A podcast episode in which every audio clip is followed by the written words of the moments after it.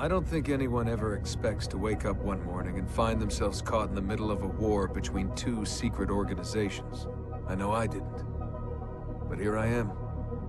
On one side are the Templars, better known these days as Abstergo Industries. They're in the business of control. Politics, economics, technology. They won't stop until every single one of us serves them. Literally. Fighting against them are the Assassins, a group dedicated to safeguarding humanity's free will. I was born into the Brotherhood. A couple of weeks ago, the Templars found me. They took me prisoner, strapped me into a machine they built and put me to work. It's called an Animus. It's where I spent most of my time. Exploring the memories of my ancestors, discovering entire lives locked deep inside my DNA. First, I revisited the life of Altair ibn La'ahad, an assassin from the Crusades. The Templars wanted the location of something known as a Piece of Eden, an ancient artifact capable of bending people to their will. Once the Templars had what they were looking for, they decided my usefulness had come to an end.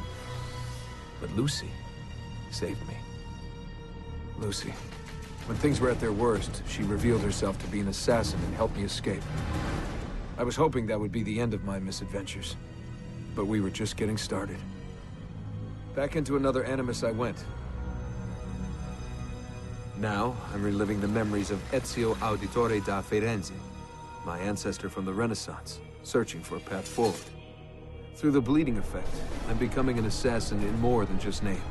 It will come in handy as the Templars prepare to enslave us all. They found us. They've crashed our hideout and we're fleeing the scene looking for a place to hide. Only there isn't any and time is running short. My name is Desmond Miles, and this is my story. Quer um cafezinho?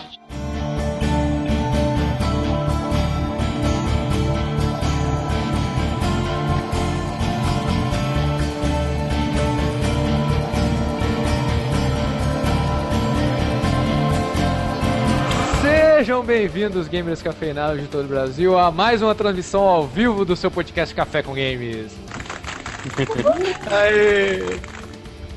Eu sou o seu host, Heriberto Stolano, e como eu sempre digo, nada é verdade, tudo é permitido, ninguém é de ninguém. Ninguém de ninguém. Estou aqui com os meus membros do clã dos assassinos para poder falar sobre Assassin's Creed A Irmandade. Começando por Carolina Pepe, que tá no canto esquerdo da tela. Olá, gente. Matheus Silva. Aí, galera, a única decepção que eu tenho é o Leonardo da Vinci dando em cima do Ezio. Vai dizer que você não sabia. É, eu sabia, não, mas né, poderiam, né? Representando os assassinos aqui, o René Auditori. Nula Ereale e a maçã tá comigo. Bem pegado. Toda hora adiantando spoiler aí. Quem tá, Tá no, comigo, quem, quem tá no computador da maçã aqui sou eu. Tá aqui na Bahia. E o nosso querido correspondente da Nova Zelândia, Sorin. Aê!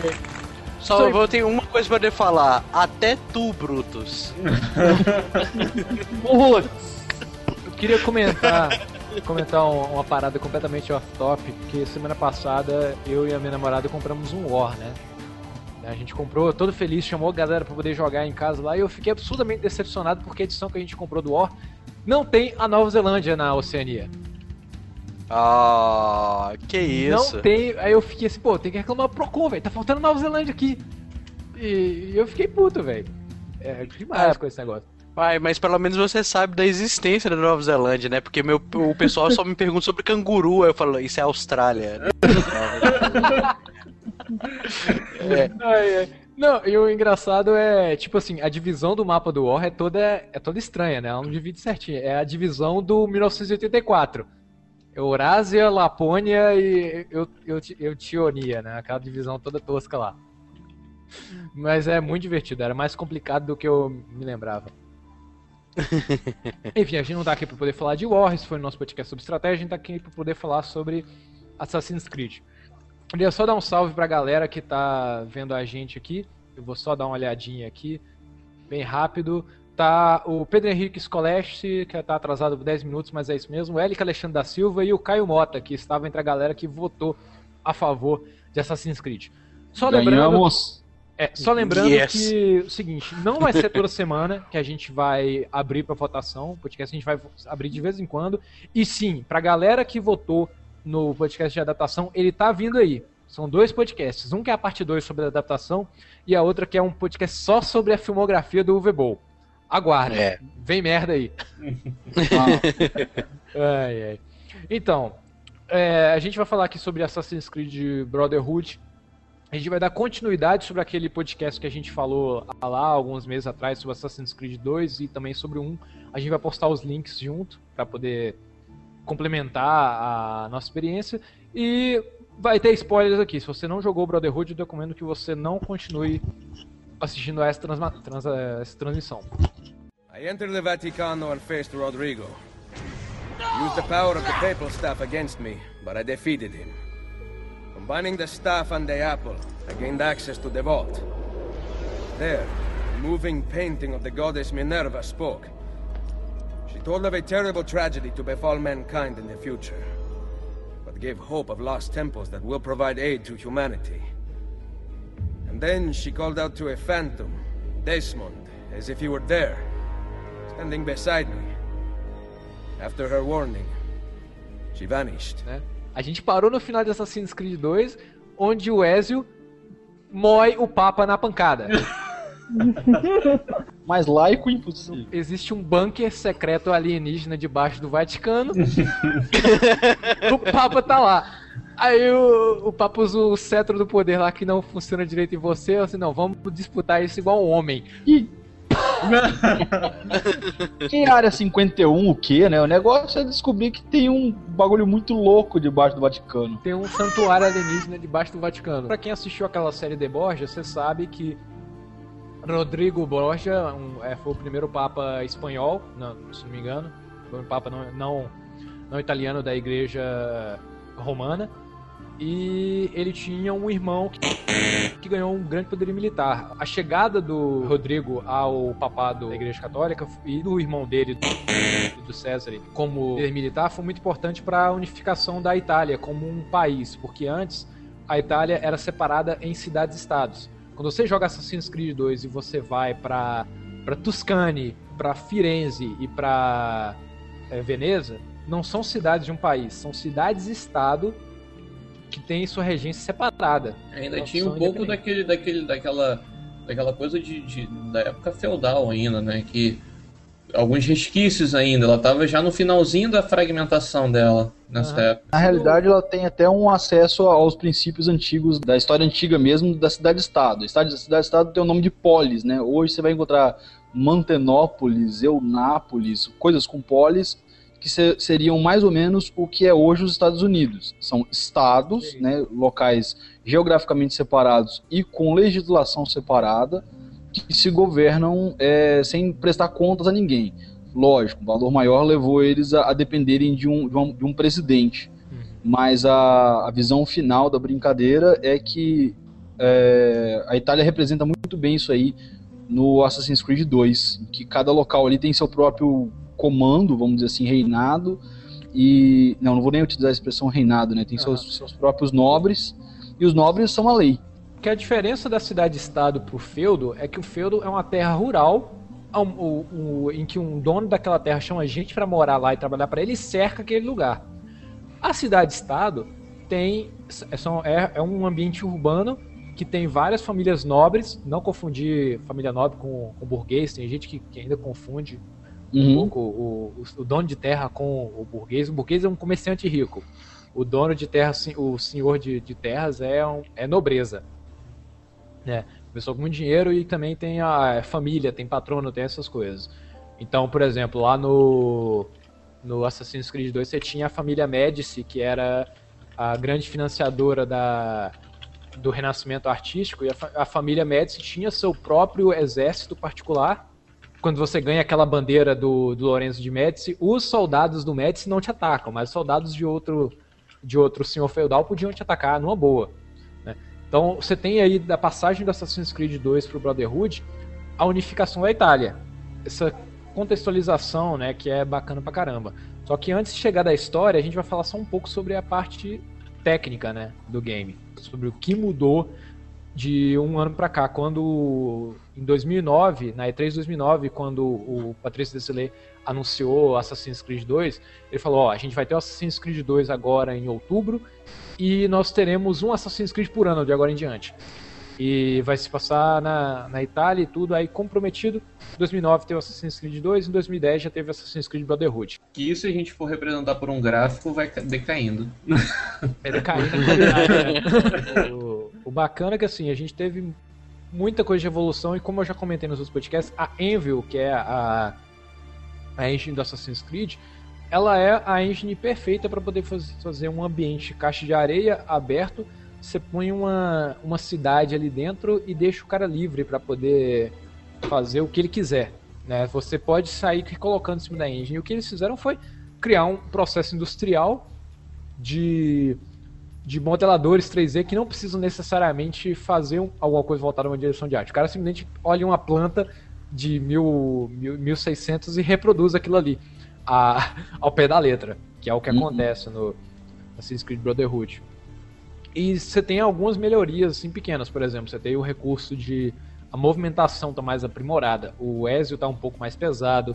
Ele tem mais alguns movimentos, tipo assim, eu lembro que eu vi no primeiro trailer que ele conseguia montar no cavalo, sair direto do cavalo para a parede, depois sair da parede para o cavalo. O cavalo podia entrar dentro da cidade e um monte de pequenos movimentos adicionais assim que deixavam a jogabilidade um pouco mais refinada. O que é também uma característica lógica que só a gente da nobreza podia entrar de cavalo na cidade. Primeiro, ter um cavalo era uma coisa muito cara, entendeu? Era, uma, era algo assim. Ter roupa era uma parada muito cara, velho. É, mano, já se media as pessoas por aí.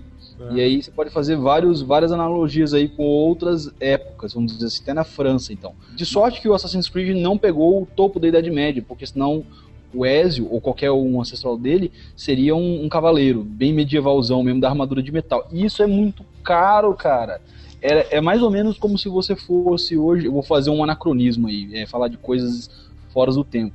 Mas é como se você fosse um piloto de motocross completamente patrocinado, sabe? Sua moto é, acaba a gasolina, você troca uma moto por outra. Sabe? Dava mulher, dava gente consertando as motos, dá troféu, dá status, igual a cavalaria. E no Renascimento a coisa ficou um pouco mais light, né? Roupa e cavalo, mas continuava a ser muito caro. A burguesia estava despontando de forma muito alta.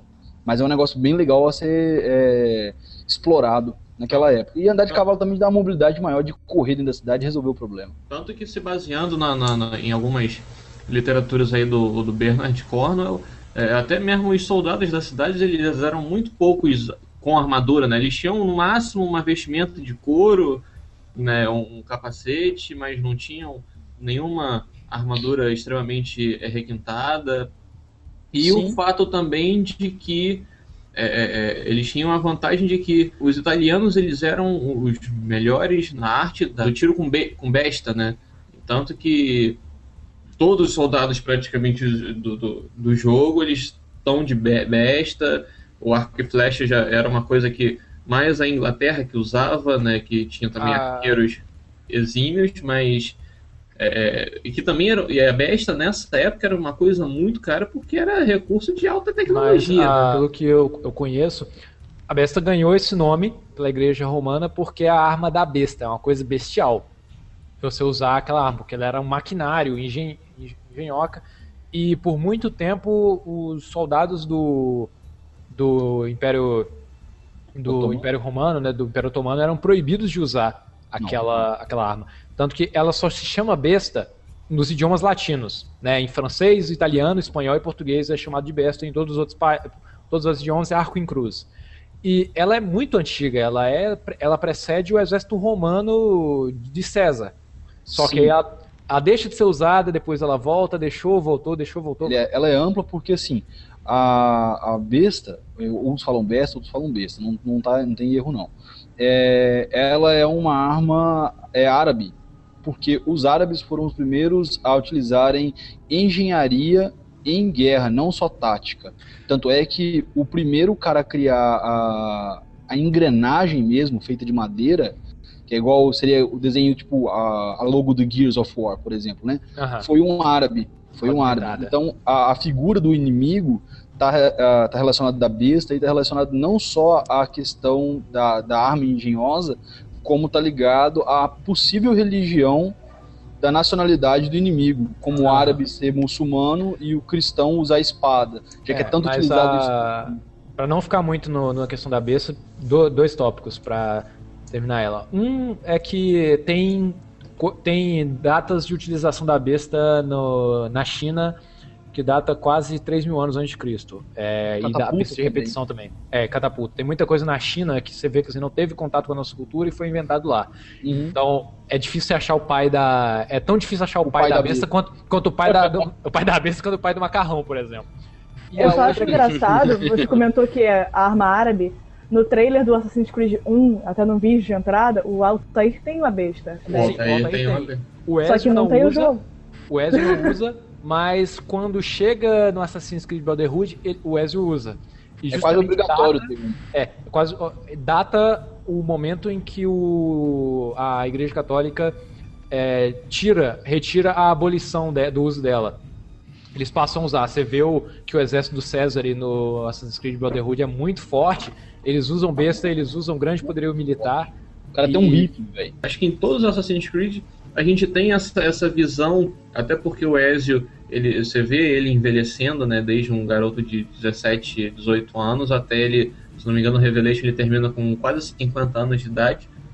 É, você vê essa, essa ascensão da tecnologia militar da era renascentista, né? Porque antes os caras usavam espadas e bestas, é, arco, é, depois eles começam a usar é, canhões, que a Itália começou a entrar em ascensão na, na parte da, da pólvora, eles começaram a desenvolver canhões de alto poder de fogo. E tem aquela cena também, se não me engano, no, é, no Brotherhood, quando o Ezio volta pra cidade, é, você tem a cena, ah, olha só, vem aprender a usar os canhões, sei lá o quê. Mostrando o poderio militar, aí vira o ah, imagina um dia a gente tem isso na mão. Aí o Ezio até brinca, ah, mal aí eles sabem que eu já tenho uma arma de fogo. No, né? no Brotherhood tem as, as- assim, uma coisa que adicionou no, eu tinha reclamado até no podcast número 1 do Assassin's Creed que faltou mais levels de, debaixo de, de um teto. Você passa muito tempo de, com o sol na sua cabeça no Assassin's Creed 1. Aí no 2 eles criaram aquelas fases Prince of Persia pra você conseguir a armadura do Altair. Aí no 3 tem tem mais missões em cavernas estilo Prince of Persia pra você pegar mais uma armadura, que é a armadura do, do, do, do clã dos lobos, do clã de Rômulo, e você tem as missões da, das armas do, do Da Vinci, que são aqueles projetos que o Da Vinci fez que ninguém nunca executou, mas depois a galera do History Channel e do Discovery foi lá, projetou e funcionava de verdade. Mas, mas que, Foda, que, é que, fique, que fique claro que a Asa Delta de Da Vinci, ele realmente um- um- ele chamou um amigo para testar e, e esse amigo se fudeu todo. cara. Isso, isso, isso é história, cara. Isso é história. Verdade. Isso- é Tem, verdade. tem. Eu comentei Naquela exposição isso do Da Vinci, que teve aqui no Rio de Janeiro, teve a, teve a Asa Delta, né, montada e, tipo, tinha um catálogozinho escrito. Cuidado, um amigo do Da Vinci já, já quebrou três, duas, per- as duas pernas e um braço na queda. Dois pernas e um braço é pouco, né? O cara podia ter Não, morrido. o nome da, da invenção chama Vai Você. Essa é a nobríssima Vai Você. Eu lembro até, eu comentei isso no podcast Assassin's Creed 2. Você imagina o meu susto quando eu tava assistindo O Meu Nome Não É Johnny e tem um trecho que ele leva a Cleo Pires pra passar férias em Veneza, né? Aí eles estão passando assim em frente àquele prédio que você tem que entrar nele na missão da Asa Delta do, do, do Da Vinci. Eles estão passando em frente do prédio. Assassin's Creed! Assassin's Ver qualquer filme sobre a Itália, é, você fica, caraca, eu subi nesse prédio. Não, eu matei alguém ali. Você se sente Não, tão assim no o jogo. próprio, tá, o próprio eu acho que eu acho que qualquer um de nós se visitar a Itália, né? Não não só a Itália, um mas show. todo, todo não, todo mundo depois de jogar Assassin's Creed, tu olha pra uma construção antiga e fala assim: "Caralho, como é que faz pra subir lá?" Eu vou ali eu- naquela janela, naquele negocinho ali. Da última vez que eu fui em Ouro Preto, eu tive a mesma, rea- mesma reação, cara. Eu Cara, assim, Ouro Preto é o próximo cenário, só pode. Cara, eu sou louco próximo. fazer um fanfilme de Assassin's Creed em Ouro Preto. E, e eles, e eles enforcariam um templário lá na Praça Tiradentes, porque é perfeito o cenário. É, perfeito. não, eu Você faria o próprio pombas voando Tiradentes. assim. Eu faria o próprio Tiradentes ser. Ser, ser o. Se o bobear, assassino. Tiradentes era um assassino, né? É. Só que Ah, ele falhou. foi nisso. esquartejado. Coitado, esquartejado. A língua foi pro canto, a cabeça foi pro outro, enfim. E Prosseguindo. voltando ao Brotherhood, a gente tava falando do, da questão técnica, né? Jogabilidade, o que mudou, gráfico. O principal recurso que eu acho que entrou foi o de você chamar os seus aprendizes, né? Porque o Ezio agora é um mestre, ele é grão-mestre. Ele é grão-mestre. Tem duas diferenças É, na, mestre Agora- assassino. Ele tem que refazer, na verdade, né? Tem Ele dois- que- Agora ele dá um tem cascudo do a grau trilha. 33.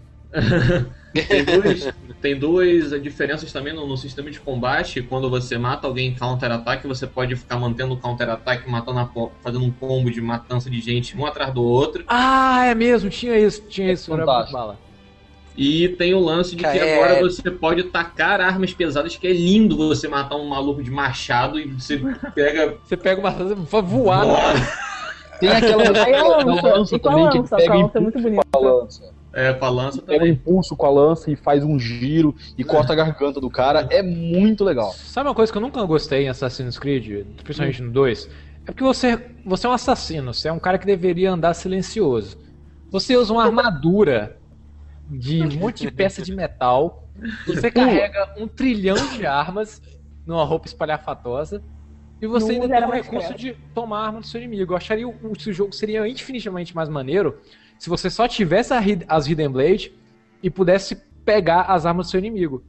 Combate ficaria muito mais maneiro. Não, e, Chega. e- Pega descrição cara, de pega a arma o dele, cara bate no outro, mata no outro, arranca Numa- no cara. numa cidade que é dominada por, por templários, o cara anda com um cinto com um ícone dos assassinos desse tamanho na cintura, Aonde foi? brilhando. Aonde foi? Acho que é assim, mais ou menos. Não sei se dá pra É, ver. aqui, ó. Mas é. Outra coisa, eu acho interessante, né? É, eu vi até uma piada isso na internet, tipo, Good Guy Ezio, sabendo que a inteligência artificial dos guardas são baixa, ele anda com todo espalhafatoso pra chamar atenção, pra ajudar os guardinhas. É pra ser justo, né? Pra ser justo, ele quer ser justo, gente. Ele Não, não, tá. o Pedro Henrique, Pedro Scoleste falou, os historiadores piram. Não, nós temos um aqui pra, justamente pra isso. Esse aí com cosplay de, de, de Ezio, velho.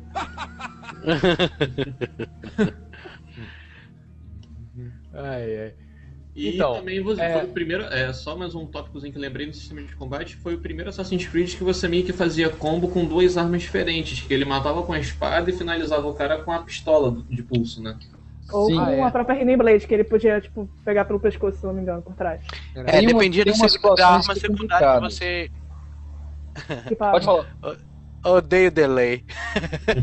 Mas é, de- dependia da segunda arma, dessa arma secundária que ela tivesse equipado. Dependendo dela, que ela fazia aquela, aquela ceninha de morte com a outra arma.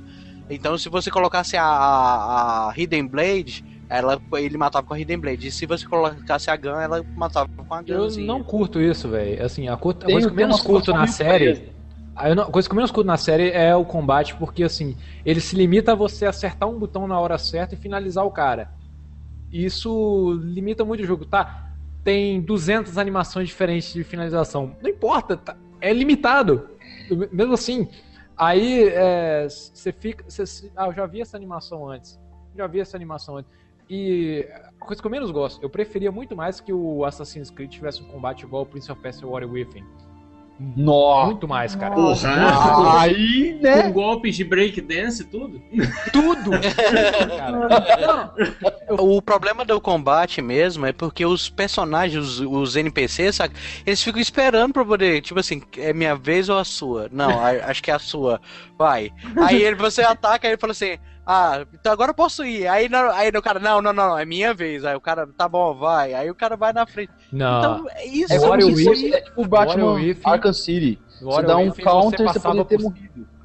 No Warrior Within você passa por cima da cabeça do cara, segura o cara pelo escalpo, bate no da frente, depois você chuta o cara pra cima do terceiro, volta e... Não. É... Cara, é melhor que... É melhor... Eu acho tão bom quanto o Batman Arkham City, Asylum, sem precisar de um botão de counter. É. Pra mim, é, o botão de counter, ele emburrece o combate. Apesar de funcionar muito bem no Batman, de- dentro do conceito, agora todo mundo tá imitando e tá emburrecendo os combates do- dos É, games. aquilo, o Batman ele meio que inovou, né? Tipo, ele fez um sistema pra aquilo, mas é um sistema de HQ, sabe? Voltado pra HQ, com um pensamento mais conceitual pra aquilo. O Batman É pra dar a ideia de que o seu personagem ele sabe o pré-movimento do inimigo. Só que se você faz isso várias vezes, tipo no Warrior Within, você não precisa do counter. No, no Prince of Persia, né? Acho que a, a série toda, em geral, porque eu tava até jogando um dia desse a, a versão em HD. E é aquela coisa, você realmente não precisa, porque você tá passando entre os inimigos ali, você tá se esquivando, você tá evitando golpes já, entendeu? Você não precisa de dar count, você só vai ali bloqueando, esperar a sua oportunidade e atacar em cima. Uhum. É, eu, eu sou contra o, o Ezio, o assassino de multidões, velho. Eu preferi. Eu jogo, pelo menos assim, eu jogo sem. Às vezes eu jogo com espada, eu jogo sempre com a Hidden Blade, tentando evitar o máximo de confronto possível. Só que o game também não ajuda muito, porque ele não tem muita mecânica de sneaking. Como apareceu agora no 3. Você, você tem um recurso de se esgueirar do lado da parede, mas não funciona tão bem. O stealth do Assassin's Creed tá mais na questão do indicador de notoriedade, de quando você É. se mistura à multidão. Ah, por isso que eu gostava muito do primeiro. Eu acho, assim, é, em termos do primeiro, é bem melhor, assim, pra fuga. Eu achava muito mais interessante. Tudo bem, que era muito mais limitado do que o resto dos jogos, porque evoluía com o tempo. Mas o 1 eu acho muito mais sneaking, a própria história, do que Uhum. o 2 o- e o Brotherhood. Porque o Ezio, pra mim, ele procura vingança. Ele não procura ser sneaking. O Altair, não. Ele foi treinado desde pequeno pra ser um assassino. Até a, até a roupa do Altair, ela é mais sneak, cara. Porque eu Sim, aceito o espadas. ser um assassino. Não, Eu o Altair, aceito. ele é um cara que se veste de branco, totalmente discreto, igual aqueles monges lá, que, com quais camufla. E ele tem um, uma faixa vermelha na cintura pra você diferenciar ele dos outros personagens no cenário. É, é como a bandeira vermelha e visível de um personagem de RTS. Ela não tá ali pra, como efeito estratégico, ela tá aí pra você, jogador, ver o personagem. É, né? e também naquela época, É. eles sabiam que existiam os assassinos, sabe? Tipo, não é. Assim, eles sabiam que existia uma guilda, sabiam que eles estavam ali. É, mas, é, tipo, Eles usavam usar, máscaras de sabe? metal, igual os imortais É. do 300, que nem no filme do Prince of Persia, né? No Prince of Persia tem rachacha. É muito bacana isso. Tipo, eles existiram, só que eles substituíram a capa de metal por um capuz, que eu acho que ficou muito mais Uma legal. das armas mais legais que ficou presente no, no Brotherhood é a, o tiro da, da Hiding Blade, só que com, com veneno. Que aí seria toda a ideia do cara alucinar, começar a bater em todo mundo em volta, e aí passar mal, passar mal, passar mal até morrer. É, é muito sneak, você pode fazer de longe, você vê todo o teatro acontecer. Isso é um negócio muito legal da arma deles também, em técnica.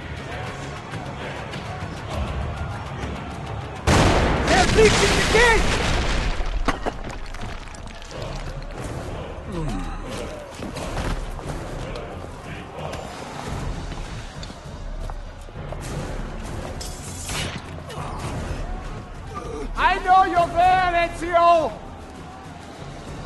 The Pope told me about you and your little group of assassins. And this! Give me the gun, his friend passion for us! We've had too much bloodshed. I think the cleansing is in order. So consider this an invitation from my family to yours!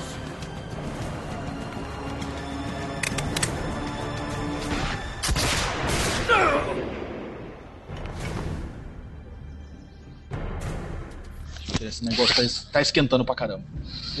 Tá mesmo, minha cabeça achei- tá doendo eu aqui já. Você chegou até agora, parabéns. Você vai ter um spoiler de quem era o cara atrás do capuz. É, eu achei muito legal a construção em volta da família dele, né? Como a gente estava conversando antes da gravação. É, a questão de terem escolhido um- uma boa família, de um nome interessante representado, né? Os Auditori, é, que foram enforcados. Quem estava falando isso antes? Foi a Carolina? Então, que foram enforcados é, e um, um escapou. Então dá, dá um espaço muito grande para isso. Nós temos alguns jogos ah, hoje em dia já fazendo isso, pegando um personagem histórico existente e não viajando muito em cima dele, mas assim amarrando mais as pontas da história. Né? Eu estava conversando agora à tarde com o Heriberto e eu me lembrei disso. É, tem um jogo chamado The Sabotu, que é da história da, da invasão da França, e o personagem principal é, é, um piloto de Fórmula 1 irlandês. E se você pegar na história de verdade, existia um piloto de Fórmula 1 irlandês que perdeu para um, um piloto nazista e foi lá tirar satisfação. Lógico que acabou morrendo, mas tem a, a história em si é, tão, tão, tá muito bem montada. Outra coisa legal é o nível de poder que o, o César tem, né? O César, o Cesare Borgia, no caso, né? É, César não é nome, obviamente, vai ser somente um, um posto militar. E faltou um elemento, já que estava nessa figura do posto militar e ainda estava no ápice militar romano, que a palavra César vem, vem de uma batalha que eles ganharam, que seria do, do idioma. É... Gente, é, é, o povo de onde surgiu a origem do meu nome, Heriberto, velho. É teutônico. É uma palavra teutônica. Eles, eles, é, Kizar eles é chamavam também é, porque César tinha elefantes de guerra. E nessa língua do, dos inimigos do, de Roma que perderam, é, chamaram o César o cara dos elefantes, ele no caso Caessa. E aí digo que é César, Caesar, Kizar e Kaiser são os mesmos nomes. São nomes diferentes, diferentes nas suas, nas suas é, seu idioma, só que são homens que utilizaram elefante na guerra, ou surgiu desse homem que utilizou elefante. Então eu achei que faltou um pouco de elemento da batalha cesariana mesmo no jogo, mas ficou muito legal a figura assim, vamos isolar o poder de César só a área militar embora ele tivesse um pouco de influência é, política. É já que a gente está falando a... também do Rodrigo Borgia. É, a questão, por exemplo, o César ele tinha uma relação incestuosa com a irmã dele, a Lucrécia. Que é uma também tinha uma relação com os filhos. Que ah, é uma questão assim que é pouco explorada no game, apesar de ter um momento que você chantageia o César com ela. Sim. Mas você vê isso muito mais bem é, explorado na série The Borgias. Que Alguém. Na HQ também. É, Na alguém HQ lançou também. uma tendência. Alguém lançou uma tendência de você fazer uma série de putaria sobre famílias. sobre famílias medievais. Começou e acertou, né? Porque Game of Thrones também fez isso. É o que eu ia falar, George Martin, eu acho que ele é. se inspirou nos Borgia quando criou o Lannister. Ah, eu acho. Não, aí tá. É, Game of Thrones é década de 90. É muito antigo até. Eu acho que alguém começou a ler Martin, fazer séries inspiradas na literatura dele. Os próprios desenvolvedores de Dragon Age admitem que a putaria de Dragon Age é inspirada Sim. na literatura do Martin. Sim, Dragon Age cara. Aham. E aí eles falaram, aí fiz, começaram a fazer série. Tem uma série, eu conheci uma menina que foi figurante nessa série, chamada Camelot. Foi gravada lá na Irlanda. Conheço. Que é uma versão com putaria da história do Rei Arthur. Aí! Que é muito ah, ruim. Vou dizer, aí eu vou dizer, meninas, Rei Arthur é feio pra caraca. E a, a Morgana é a Eva Green, velho. Puta merda, que a mulher é muito sem sal. Não, não, não, eles, assim, eles quiseram fazer uma versão, assim, abrindo um espaço aqui, só que não, não pegaram atores bons, assim, pra fazer os personagens. As únicas séries boas de putaria medieval é The Tudors e Game of Thrones. Pô, Acabou. The Tudors, aquela Ana Bolema que agora foi pra Game of Thrones de novo, pelada no Game of Thrones, mas enfim. Enfim, eu sou é, não, currículo, é, especialidade, atriz e seriados em que tem putaria. Saiu até, eu tava falando, não, o problema de Game of Thrones agora é porque, de acordo com a primeira temporada, você tem 6,8 peitinhos aparecendo por episódio. Alguém fez a conta? Alguém fez as contas e apareceu, entendeu? É tipo eu, aquele cara, é tipo aquele pessoalmente, é tipo pessoalmente eu achei muito apelativo. É tipo aquele cara que contabiliza quantos fucks tem no filme do Scorsese.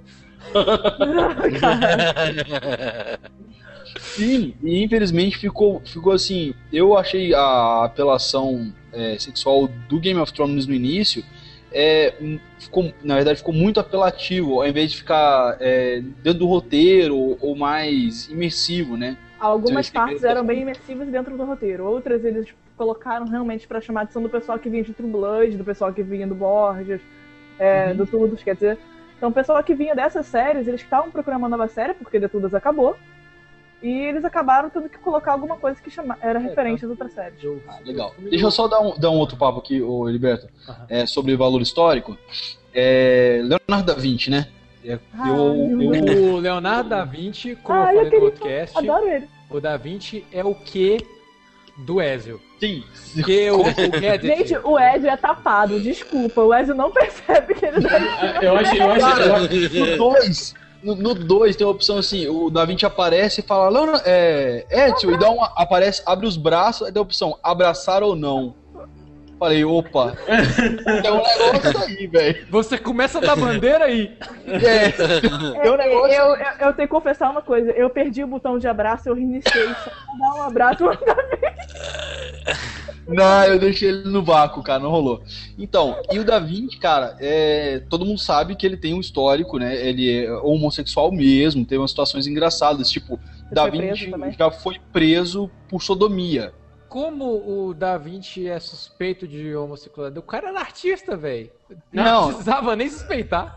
Mas naquela época, isso. naquela época eles eram tão como. Era comum você, tipo, ter vários artistas assim, e se eu não me engano, na Itália não tinha tanto preconceito quanto homossexualismo Não. naquela época. É, Não é porque mesmo, mesmo porque a Itália tem, tem uma presença é, de sexualidade muito grande na história. Por exemplo, no Assassin's Brotherhood, você vai matar um cara numa, numa festa de orgia, numa orgia à noite.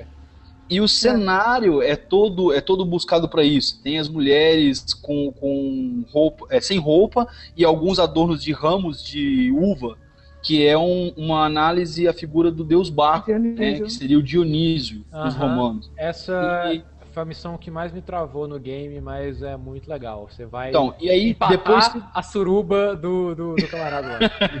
Não, ele Empatar aquele cara assim. gordo de tanguinha, não é legal. Só que assim, o que é engraçado, depois, se você for lá naquele mesmo local, seja de dia ou de noite, você vai perceber que tem é, o som ambiente também tem mulher, é som de mulheres é, gemendo e caras gemendo também. Então, o cenário ele foi todo montado para te levar, ó, tem uma figura de sexualidade aqui, não só dos personagens nus. E uma coisa legal é que Oscar Wilde Droga. era leitor Eu preciso comprar outro, outro Dolby Surround porque eu não ouvi isso quando eu joguei. É, é, e o Oscar, o Oscar Wilde. Não, dá pra ouvir. Oscar Wilde ele era, eh, ele era um grande estudioso de Leonardo da Vinci. E aí, quando ele foi preso, porque pela mesma acusação de sodomia com, com o namorado dele lá, Arthur, ele falou: pô, agora eu tô completo, porque agora eu estou como Da Vinci. Eu fui preso por causa de sodomia. E É, aí foi. aque- também tem aquele assistente do Da Vinci que você tem na DLC, que ele era realmente um dos pares do Da Vinci, né? Tipo, que o Da Vinci não tem só um, só um. Ele teve vários casos com os assistentes deles. E esse foi, eu acho que, um dos grandes casos dele. De Parece ter escrito paixão, sobre isso. amor e tal. Só que Esse é o camaradinha que fica ajudando ele no Brotherhood, né? é o É, que tem tipo, um cabelo enroladinho no nome dele. Ô, Heriberto, a gente vai precisar de trabalhar aqui até mais tarde. Você não vai embora, não, tá? Eu vou, nós vamos fazer um serão aqui até às 8. Já comprei um vinho. Tem um queijo ali esperando. Opa! Hoje Cara, vai ser muito safado. E o pior, tem uma piada, cara, tipo, não sei se é no, é- é no Brotherhood, né? Que o, o Ezio fala uma coisa com ele, tipo, ah, por que você me ajuda tanto? Sei lá o quê. Aí o Davi fala assim, você ainda não percebeu, Ezio? Aí o Ezio, percebeu o quê? Aí o Davi, deixa pra lá, deixa pra lá. Deixa Ah. cara. Não, e, e pra quem não, não, não chegou a jogar muito, nem entendeu também, meio que o Leonardo da Vinci, pra quem assistiu o- o- a série nova do Batman, do Nolan, né? É como se fosse o Morgan Freeman pro, pro, O Lucius Fox. pro, pro Bruce Wayne, né? E ali É, eles vão querer tem- fazer uma é. série agora do Da Vinci também, né? Se não me engano. Sim, sim. Só Aí que eu só espero que eles não então- conturbem histórias que eu de fazer realmente que ele é gay. Tipo, eu, eu sei que tem muita gente que tem preconceito, mas isso é muito importante para o desenvolvimento do Da Vinci também numa história. E pra quem não sabe, a, da- a parte do Da Vinci na história no Brotherhood é, é importante até porque é ele que dá a tecnologia na mão dos Borgia. Então, é, no início da história tem até um, um, um episódio que eles fizeram. Eu acho que esse Assassin's Creed, foi, essa série né, do Ezio, foi que mais teve é, é, episódios à parte de animação ou de alguma coisa de com CG, né? Que você teve o Assassin's Creed que eu não lembro o nome, Ascendance. É porque teve um camarada que fez uma fan animation sobre o momento em que o Ezio, que o Ezio não, que o Altair faz a iniciação dele, que ele Sim. perde um dedo. que ele pinta na dedo. caverna. Toda Só que- pintada. Aí chamaram esse camarada, que fez fan animation, pra fazer uma animação sobre o interlúdio entre o 2 e o Brotherhood. É a Ascendance que chama. Sim, que é, aparece o Ezio encontrando o Da Vinci, e o Da Vinci explica que o Borgia é, meio que é, é, mandou ele trabalhar para fazer as máquinas de guerra pro Borgia, né, para que ele aumentasse o império dele. Então, no Assassin's Creed 2 você vai atrás das grandes e famosas invenções do Brotherhood. É, esse O é o Brotherhood, momento. destrói. Esse é o momento. Pessoalmente, eu né? mataria o, o Leonardo depois de descobrir isso. É, porque isso foi um, um dos meus pontos que eu, que eu coloquei assim. Tem uma falha nisso aí. O, o Ezio ele tá muito seco de vingança. E não tá errado. Né, na situação familiar dele. E aí ele descobre que o amigo que ficava, o amigo, né, que ficava querendo cooperar na montagem das armas para ele, hora e meia se fala assim: "Ah, eu fui forçado a fazer a- as armas por Borges e tal". E nenhuma cópia da estrutura da arma ele tem, entendeu? Isso aí ficou meio vago. Parece que ele foi ficou meio assim: Não, "Ah, quem tá pagando meio- mais eu tô fazendo". Não, Isso não, não. é o. Metroid, é a metroidização de, de Assassin's Creed. É aquele momento no Super Metroid que você começa o jogo de novo, a Samus tem todos os poderes, aí ela estaciona a nave como uma mulher que ela é, né, e perde todos os poderes. Desculpa, rapaziada. A, a Carol Perde vai todos os ficar poderes. ofendida, hein? Aí ela tem que Eu não dirijo ainda, então. Você tem que fazer, você tem que fazer o Ezio perder os poderes, as armas, pro jogador poder começar a pegar tudo de novo. Olha, Eu acho que assim, se eu não me engano, Da Vinci fala que ele é, fica num escritório lá que o próprio César construiu pra ele não ficar com as cópias. Ele desenvolve.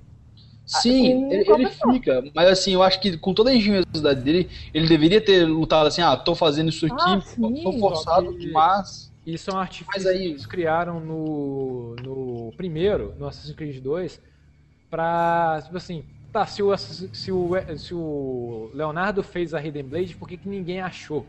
Aí eles falam assim, é, que os projetos não foi o, o Leonardo que escreveu, os projetos da, da Hidden Blade, são do Altair. Altair. E ele não fica com as cópias das blueprints, ele devolve as cópias pro Ezio, e o Ezio pega elas e coloca lá naquele mural mural. dele. Então é a explicação que eles acharam pra falar por que, que ninguém nunca achou as cópias dos projetos para contextualizar, né? E se você. é, Todos, essa- todos esses codecs né, que você acha, Ah. você consegue dar um zoomzinho e você realmente vê, cara, um blueprint do, da arma, qual a proje- como é que é o projeto dela, Aham. sabe? Super, super, super foda, cara. Então, assim, a explicação que eles deram no 2 pra falar por que, que ninguém nunca achou essas armas feitas pelo da, o Da Vinci é que os projetos não são do Da Vinci, os projetos são do Altair. Que viu, na, que viu o futuro na maçãzinha, e ele estudou, ele viu o só que olha revólver, só, olha só. a- Uma coisa importante é que essa, essa menção que a gente está fazendo é do 2.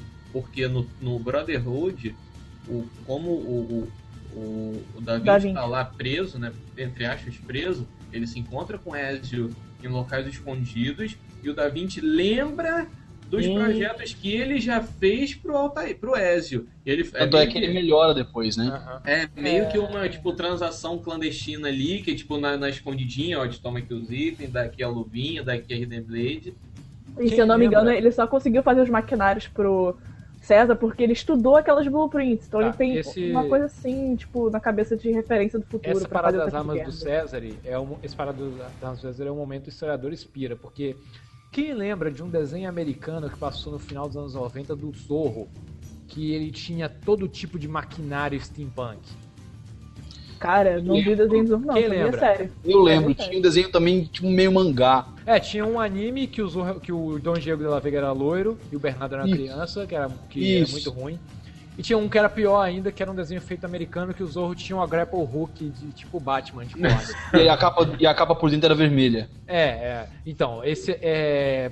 Me pare... Isso é o momento mais infantil da parada, que é o César usar os tanques de guerra projetados pelo Leonardo da Vinci da guerra. Apesar dos dois terem vivido na mesma época, é comprovado que a família Bosch não teve porra nenhuma a ver com o Leonardo da Vinci. Não. E que ninguém acreditava naquelas ideias malucas dele de helicóptero, máquina voadora, e ninguém via potencial militar para aquilo, sabe? É, É, é, é um porque a figura, embora o artista naquela época tinha um, um, um parecer científico, eles queriam muito separar a figura do, do alquimista, do estudante, do cientificista, do artista de expressão. O Leonardo da Vinci ele era um grande estudioso, muito mesmo, fodão, só que ele não podia, ele não estava enquadrado na, na técnica, vamos dizer assim, no, no, serviço técnico científico. Então, por exemplo, uma das grandes coisas que é, ele fala nos textos dele, uma coisa muito legal que o Leonardo da Vinci escrevia ao contrário, de, de baixo para cima e ao contrário. Então, você só podia entender se você colocasse de frente com um espelho. É, e eu acho que não faltou isso aí na, nas escritas dele lá e tal. É que aquele helicóptero aspiral que ele, que ele que ele. Que a Morgana faz voar no Castelo Ratimbu? Sim, é isso. ele fala assim: é, não, ninguém comprou a ideia porque eu falei que era um sonho, porque se eu tivesse falado que era de um outro, de um, de um físico, de um matemático, teria é, alguém teria bancado, um, um mecena teria me pagado para fazer. Porque o Da Vinci, apesar das ideias dele, é, ninguém via ele como cientista, viu ele como um artista. É tanto que é. o trabalho dele, ele foi a primeira pessoa a mapear os órgãos do corpo humano. Mas ele fazia isso que era proibido, era proibido violar a tumba. Exatamente, Tanto que tem aquela cena com os cadáveres, tanto que ele vai assim, ah, é quando mata aquele soldado, ah, não, bota junto com os outros. Mas isso que é outros? dois. Não bota, é. sabe? Sim, Mas, sim. Eu tava dando aula, eu tava dando aula exatamente sobre isso no início do ano, então foi o tempo quando eu zerei o 2 é, tem um princípio cristão seríssimo naquela época, dentro de Roma, óbvio, né, do catolicismo na época, é, de que o que Deus fechou o homem não deveria abrir, a inviolabilidade do corpo. Né? E quem fazia isso automaticamente assinava é, um atestado de, de excomunhão da, da igreja. de herege. Hoje, é, herege e por aí vai. Só que hoje qualquer religioso toma aspirina porque alguém abriu um crânio e descobriu onde estava inflamado, entendeu? Na verdade, a aspirina foi inventada porque alguém descobriu uma casca de árvore lá que se fazia um chá e passava dor de cabeça. Também, conseguiram, né? Conseguiram sintetizar a, a parada. Mas. Testemunho de Jeová não toma remédio, hein? o que é um perigo, né? Nem doa sangue. Nem doa sangue. sangue. E gosto de ouvir The Doors. Enfim. Mas o. Só agora continuando aqui, a gente falou do. Toda essa parte histórica, a maior incoerência para mim é o, as missões do Da Vinci, que são legais, a parte do tanque, então, é fenomenal. Ah, é muito maneiro. Mas é muita viagem, velho. E, e, ah, sim. A única coisa que. Fala, Carol. Não, não, eu só eu ia falar assim, além do Da Vinci, tem outras figuras históricas que a gente está esquecendo de comentar, mas é porque o Da Vinci ele tem uma importância tanto científica o que a gente acaba esquecendo Maquiavel. Não, peraí então, peraí então. Maquiavel. Agora vai ficar mais meia hora só no Maquiavel. Deixa eu só concluir. Pô, mas é necessário, porque o jogo, ele é, é um jogo totalmente estudado na história, e eu Cara, é lindo isso. Você vê personagens que você leu em livros, a viu própria... o professor, no caso o René falando pra gente. Mas é, é lindo isso, você a própria o... Cristina Sforza também, né? Pera aí, deixa eu só concluir uma coisa aqui. O, a, nas viagens das montagens das armas do Da Vinci, falei, puxa vida, beleza, no 2 você voa com a asa delta e passa por pontos de fogo.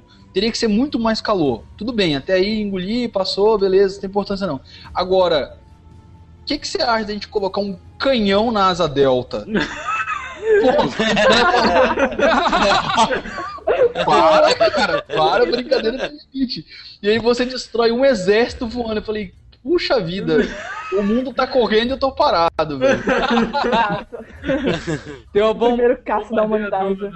Né? Aí, tipo assim, e o que, que você pode fazer? Pegar a asa delta, fazer um puta voo, destruir todo mundo. Ah, como é que você vai pousar com a asa delta sem quebrar ela? Simples pula dela e abre o paraquedas. que também é Pronto! do Discovery. Temos, temos, não, temos... você ganha paraquedas no, no, no, no Brotherhood. Você ganha um, um inventário de paraquedas. Pirâmide que não te faz cair. Pirâmide... Ah, e tem outra coisa. o, é engraçado. Que quem cria é o Da Vinci. Quem faz o paraquedas, quem sabe todas as proporções, sabe o tamanho que tem que ser e qual é a textura oh, do pano, é o Da Vinci. É. Agora, todos os alfaiates da cidade, quando você desbloqueia o paraquedas, podem fazer um paraquedas? E é, e, é, e é a lógica de paraquedas do Just Cause 2, né? Sai do além. do rabo do, rabo do. E é infinito, porque o plano, o projeto original do Da Vinci, o paraquedas ele era feito de palha, né, com palha trançada, e você tinha armação de madeira. É, e mas ele simplesmente o- joga pra cima. os caras Em queda você montava, né? Mas o- os caras do Discovery fizeram em- com pano, os caras do Discovery fizeram com pano e funcionou. Funcionou. No, no, no lá. Mas é uma parada enorme, cara. Aham. É, pra sustentar o peso, tipo. É... Mas assim, os alfaiates poderem fazer, sendo do nada, sendo que.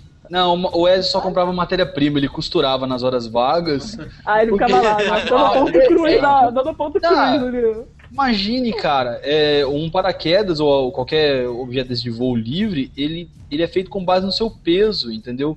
E aí o Leonardo da Vinci acertou certinho, peso e altura, e não vai ter problema.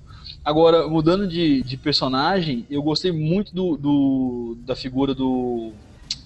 Maquiavel? Ai, Maquiavel, desculpa, obrigado. Maquiavel no final do 2, que ele entra assim, tipo, o bagulho virou uma merda, vamos junto do- virar a mesa. Detalhe, se você jogou no console e não comprou o DLC, você não deve ter visto o Maquiavel no 2. Mas como É. você jogou em PC, você viu. Tá. E no Brotherhood ele ficou meio que tipo um conselheiro. Só que eu esperava que o Maquiavel aplicasse mais das suas ideias do Livro conselho, pilha errada do Maquiavel. É, Vai morrer, vai morrer tanto civil nessa operação. Foda-se, é pelo bem maior. é, não, mas Isso é como É imagina o Maquiavel. livro. Ah, não, E- pode e- queimar a torre. Se pegar fogo no resto da cidade, foda-se. Tipo, é, e é a suma do livro, entendeu? O livro ele, ele, ele aponta isso o tempo inteiro, o príncipe, né? O- um dos livros dele. É, só que eu esperava que ele utilizasse mais as suas manobras de impacto, tanto do livro Príncipe Maquiavel quanto a Arte da Guerra, que é um livro que ele também fez, no jogo. Um dia eu escreverei um livro sobre você. Aí o Wesley Putz, fala, só verdade. espero que não seja muito longo, né? Aí ele pula. Verdade. Uma pergunta, o príncipe é escrito em que ano, assim? Vocês lembram, mais ou menos? O príncipe, Ele é é- escrito naquela época, é, é- é um pouco... século O XVI. príncipe é baseado nos Borgia. Sim, é É, baseado ele nos faz- Borgia. É um, é um presente que ele faz, inclusive, para o nobre. Ele fala, ó, eu acho que você devia fazer assim. Ele nem era conselheiro do cara, ele era tipo um, ele, o Maquiavel ele foi o primeiro teórico político, né? O primeiro Teórico político cientista político. absolutista. É, não, Teórico é que eu acho é, interessante. Ele Você foi o tava primeiro comentando que sentiu político. falta. Eu também senti falta disso, que eu me lembro que era escrito durante a época dos Borges e tal. Mas eu senti essa falta exatamente por isso. Ele faz alguns comentários durante o jogo, que quem lê o livro percebe que é do livro, Uhum. mas não deixa tão claro assim que é o livro ao mesmo tempo pra quem não leu. Seria tão interessante. Eu já eles peguei o príncipe, eu já peguei o príncipe pra dar uma olhada uma vez, até por causa do jogo, né? Que o Assassin's Creed ele me, me deu, tipo assim, uma, uma vontade de pesquisar mais, cara, sobre a história. E, velho, tu tem que Muito estar com três dicionários do lado pra ler o príncipe, velho. Que é uma parada muito louca, cara. Se Maconha já tivesse naquela época, com certeza ele fumou pra escrever. Tinha rachixe já desde Não, então, Assassin's Creed 1. É, o, o legal é que assim, o Maquiavel foi o primeiro cientista político. Até então não tinha ciência e política junto. Tinha estratégia, mas é, não assim teoria séria mesmo. Então ele falou: olha, eu acho que o governo não está funcionando bem e eu vou montar um bloco de ideias fechadas se ele fizer vai funcionar. Tanto é que até hoje tem jogadores de UOL que jogam é, com base no livro tanto o Príncipe de Maquiavel quanto os, o a Arte da É, Guerra. vai jogar Total War, leia o Arte da Guerra do Sun Tzu. Eu, eu não sabia desse com complemento do Maquiavel, mas a ler Sun Tzu antes de jogar. E, e Total legal que a maioria desses jogos, todos os jogos assim que tem menção de algum livro, né, ou que te dá assim uma, uma trela pra tu ir correr atrás do livro, são livros difíceis pra caralho, velho. O Príncipe eu não consegui ler. Eu joguei Dantes Inferno e, Devil May Cry e me deu vontade de ler o Inferno de Dante. Jesus! Caralho, Caralho! velho! Tu é guerreiro! Tu é guerreiro, Matheus. Cara, eu O cheguei. Inferno de Dante é legal ler. Agora, o, o, O Purgatório no céu, é um- não. Não, não, é, é, aí tá. Sim, eu quase cheguei na metade do livro e, meu Deus do céu, eu lia tipo. Dez vezes a mesma página, cara. É porque são livros não palavra- atualizados. São livros É, tipo assim, não atualizados essa palavra existe, Isso é sabe? porque, isso é porque você não foi obrigado a ler Don Quixote em espanhol e em versos. Não, eu Nossa. só li Don Quixote em versos, não em espanhol, mas mesmo assim já foi um porre ler aquelas, a parte do moinho. A- aquela versão coleção ouro da, da, da Ed Ouro já é difícil pra caralho, que eles deram um jeito de contextualizar. Você tem metade do livro de, de texto, metade da página de texto, a outra metade é. Explicação. glossário. É glossário. É, Ah, não, explicando- não dá não. Tem livros que não dá mais pra ler, não porque eles são ruins, mas é que nós mudamos tanto a nossa língua, nosso linguajar, gente esqueceu. Agora, o livro desse, desse esquema ainda, já que tá falando um pouquinho de livro, eu recomendaria vocês lerem é o Fausto, Muito do bom. Goethe. Se escreve Goethe, né? muito. Mas o Goethe, o Fa- Fausto de Goethe. Muito bom, cara, muito bom mesmo. É, Ah, é mas daria um puta jogo, cara. Eu acho que tem muitos jogos baseados já no Fausto, sim. Não lembro nenhum assim de cabeça, mas a história do Fausto não é incomum pra mim. Não, É- não, é esse poder de ter tudo é muito legal. Aham.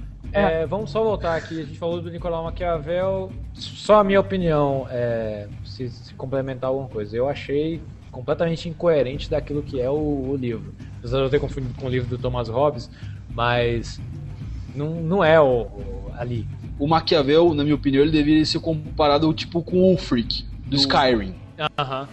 Só, só fazendo uma grosseria aqui, né? Porque no início do Skyrim, você vê que o Ulfric ele tá amarrado para ser executado e ele tá amordaçado. A arma mais perigosa dele é a língua. Se soltar, ele vai fazer a gente se matar, entendeu? E o Maquiavel ele tinha esse poder. Eu senti falta disso tudo no personagem do Maquiavel no Brotherhood. Concordamos. Vampires, É, Vampires, outro personagem pra gente falar. Agora, sério, velho, o César. é, o é César muito ele- foda. Se alguém fizer um filme sobre o César do Brotherhood, ele tem que ser interpretado pelo. Pelo. Ai, gente, fugiu o nome do cara agora. Quem é o cara? Gente, Diga o personagem. O. O Gordon! O Gordon do Batman! É. Gary Ah, Oldman! Gary Oldman. Porra, ele Gary grita- Oldman Ele grita o jogo inteiro. inteiro. Ele- Ah, é, tá. sente- I told you. Benny. Bring me everyone. What do you mean, everyone?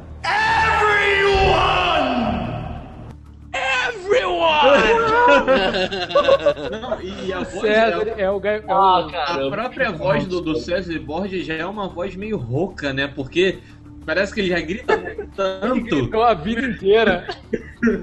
Não, o, o personagem que, eu- que no jogo, quer dizer, eu acho que ela apareceu mais no DLC, que eu gostei muito da interpretação dela no jogo, foi a Lucretia. A Lucretia Borgia. Cara, gatona É, ela. É, ela é é uma biscate. puta. Cara, ela é uma biscate. ela tem, tem. Quem leu o HQ Borges aqui? Só eu? A HQ dos Borges é, tem uma cena que, tipo, conta que ela realmente fez isso.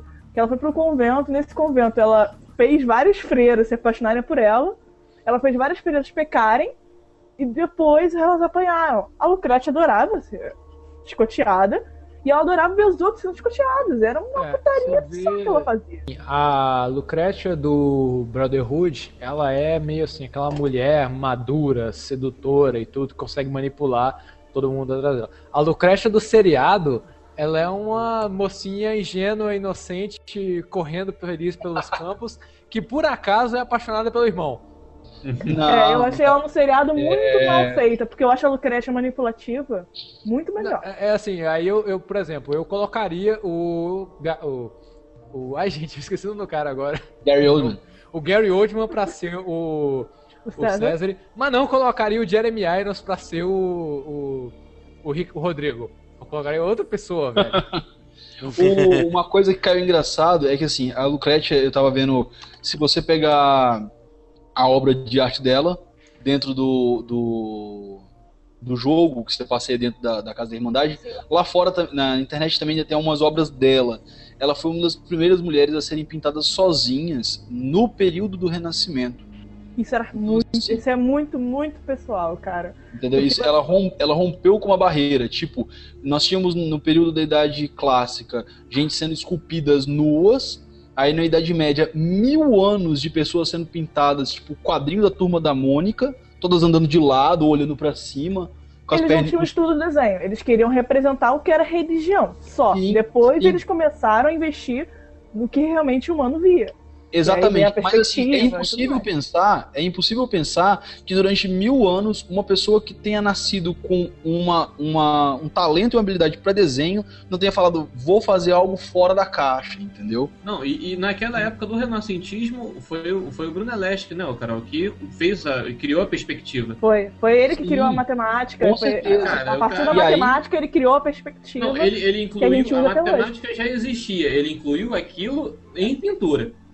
Na verdade, não. Aquela grid que ele criou, a grade, né, de perspectiva que ele criou, que tem um ponto de fuga, tem a linha. Tá, vamos lá. Linha do horizonte, ponto de fuga. E foi ele que criou isso. Foi ele que pegou aqueles princípios de matemática de proporção e aplicou para a visão. É igual o princípio que o Leonardo usa para desenhar a figura humana, que é um ser humano tem a altura de sete cabeças, a proporção. O humano, é, humano vitoriano, Homem- não. homem vi- homem- vi- Vitruviano. é, Vitruviano. Você botar na internet tipo, várias piadas, na verdade, várias paro- eh, paródias que tem de um cara, tipo, com o braço assim, assim, e as pernas abertas e fechadas. Fazendo polichinelo. E E é engraçado um ciclo Pô, perfeito. tem uma vinheta do Café com Games que eu fiz o Homem Vitruviano fazendo polichinelo com que Kinect. e nem, e... E nem é ele mesmo, tá? É, Vitrúvio, é, é pela lógica, né? Vitrúvio foi o cara que desenhou o, o, o Homem de Sete Cabeças, e Leonardo da Vinci utilizou o desenho do Vitrúvio para criar o princípio de anatomia. Tanto é que O centro depois, se você, é o umbigo. é, que se você pegar o, o, o princípio do, das criações do, do, do jogo, você vai ver que vai ter o Homem Vitruviano com uma Hidden Blade na mão. Ou o Homem Vitruviano com a asa delta atrás, que foi um negócio muito bem pensado. Foi. Esse lance do, do, do umbigo ser no centro, que tem a ver também muito com esse A, né, o Assassin's Creed no centro, é, tá ligado com uma coisa chamada proporção áurea. Se você tiver aí de bobeira depois na internet, estiver assistindo nosso cast, seu dever de casa é procurar sobre proporção áurea. Você vai ver um E negócio muito legal. E a espiral fi- fino, fino alguma coisa. Fibonacci. E ela foi uma coisa muito legal, porque ela, ela foi a precursora das patricinhas de hoje em dia, que batem foto mostrando ursinho, batem foto mostrando coisinhas que tem em casa. Ela tinha uma foto que depois foi copiada da A Mulher e o Furão. Tem uma foto da mulher com Ah, é cabelo dela. Não, É. não é dela, mas a Mulher e o Furão copiou um quadro sumido dela. Então ela foi uma precursora das patricinhas que batem fotos com as suas coisas que tem dentro de casa. Lucrécia Borges mas fazendo ela duckface, né? Ela podia ser tudo, menos ela, ela- mas ela não fazia duckface, tá? Ela, Ah, ela não, não sei, fazia. Ela, tomara que mas ela mostrava decote nas imagens. Ela, Sim, tipo, sim, ela não. tinha todo aquele lado decote, sensual já dela. merda. Decote dela não, É quase umbigo, né? topless, né? O que rola É. caso dela. Não, era tudo. Mas assim, eu gosto da, da, personagem no jogo também. Eu acho que Tem muito um forte. livro do Cornwell, tem um livro do Cornwell que é o chama O Condenado, né, que é, é- é- já é Guerras Napoleônicas, que assim, tem um artista que é contratado para poder fazer autorretratos de e os nus do renascentismo ficaram muito famosos. Aí o que, que o cara fazia? O cara chamava uma uma senhora, uma, uma senhora de de- é, tipo filha ou esposa de algum senhor feudal ou senhor de, de família encomendava o retrato ele fazia o rosto da mulher mas contratava uma prostituta para fazer o nu do corpo então você tinha a, a, a família tinha um nu numa casa e eles encomendavam um nu para ficar na casa tipo uma mulher com uma, vi, uma Vênus de Milo que tinha o rosto dela e o corpo de, um, de uma prostituta É, e tem várias pinturas É. de mulheres peladas deitadas na cama que eram feitas para seus pa- para os patrões. Que, tipo, é Playboy deles, é Playboy. Aham. Eles É, era pintavam feito sob encomenda. tamanho de É. mulheres peladas para carregar em viagem para eles verem as que seriam as amantes deles. E- se divertir no seu tempo de viagem, sabe? É, é, é bizarro É Playboy. tanto que quando fez. no nosso Assassin's Creed 2 e no 3 você coleciona uma infinidade absurda de quadros. Cara, é que muito muito legal, Isso cara. é muito bom. E tem quadros ali que foram feitos sobre encomenda para uma família. Tipo assim, é uma família que pagou ali o artista para fazer só para eles e tal. Só que aquilo ali virou patrimônio da humanidade. Tem muita coisa. É, se você pega todo o glossário e a coleção de quadros e mostra para um professor de história de arte, ele pira com a quantidade de quadros que foram feitos. Tem quadros que é, eu mostrei pra uma professora de arte minha, ela falou assim, não, esse quadro não existe não, foi inventado. E depois a gente foi olhar, googar e tudo, pegar o nome do artista, o quadro existe, sabe? É, tem Sim. muita coisa. É, são E vários quadros que eles puseram perdidos. E a- alguns, Heriberto, for- foram, foram feitos em, em volta. Por exemplo, no, no Assassin's Creed 2 tem, uma, tem um sótão que fica todos os quadros dos caras que você já matou. Lá foi feito, mas as mesmas ideias das- da perspectiva do ter- primeiro plano, segundo plano, terceiro plano na imagem foram copiadas de quadro Renascimento, cara. Ficaram muito bonitos. É, e a perspectiva renascentista, que ela é sempre focada no meio, né? Eles fizeram O, nisso o também. Pedro, o Pedro Henrique- Henrique Skole- Stonensky aqui falou: Instagram renascentista, nem precisa de filtro. Aí eu vou te dar uma dica. Na, até, o, até meados da Revolução Industrial, todas as cores eram improvisadas de materiais naturais. Então, para você fazer um amarelo, era usado mijo. Caramba, velho. Só um exemplo assim de. Branco era osso, você É, eh, os se quebrava artistas- osso. Os a cor- artistas a tinham cor que mais difícil era o azul, que você só pegava de uma, um- uma- Acho que era uma planta, eu acho, que era na. Sei lá, lá nos Emirados Árabes, essas porra, lá no É. Oriente Médio, era mais caro, eu acho. Cada artista tinha que se virar pra fazer suas próprias cores. Então o cara era, era um alquímico também, era um químico de, de conseguir misturar aquelas cores. Muito, muito legal. E muito, tipo, Vai. como não conseguiam ossos, porque ossos tipo, não era qualquer osso que podia quebrar, tinha que ser osso bem limpo.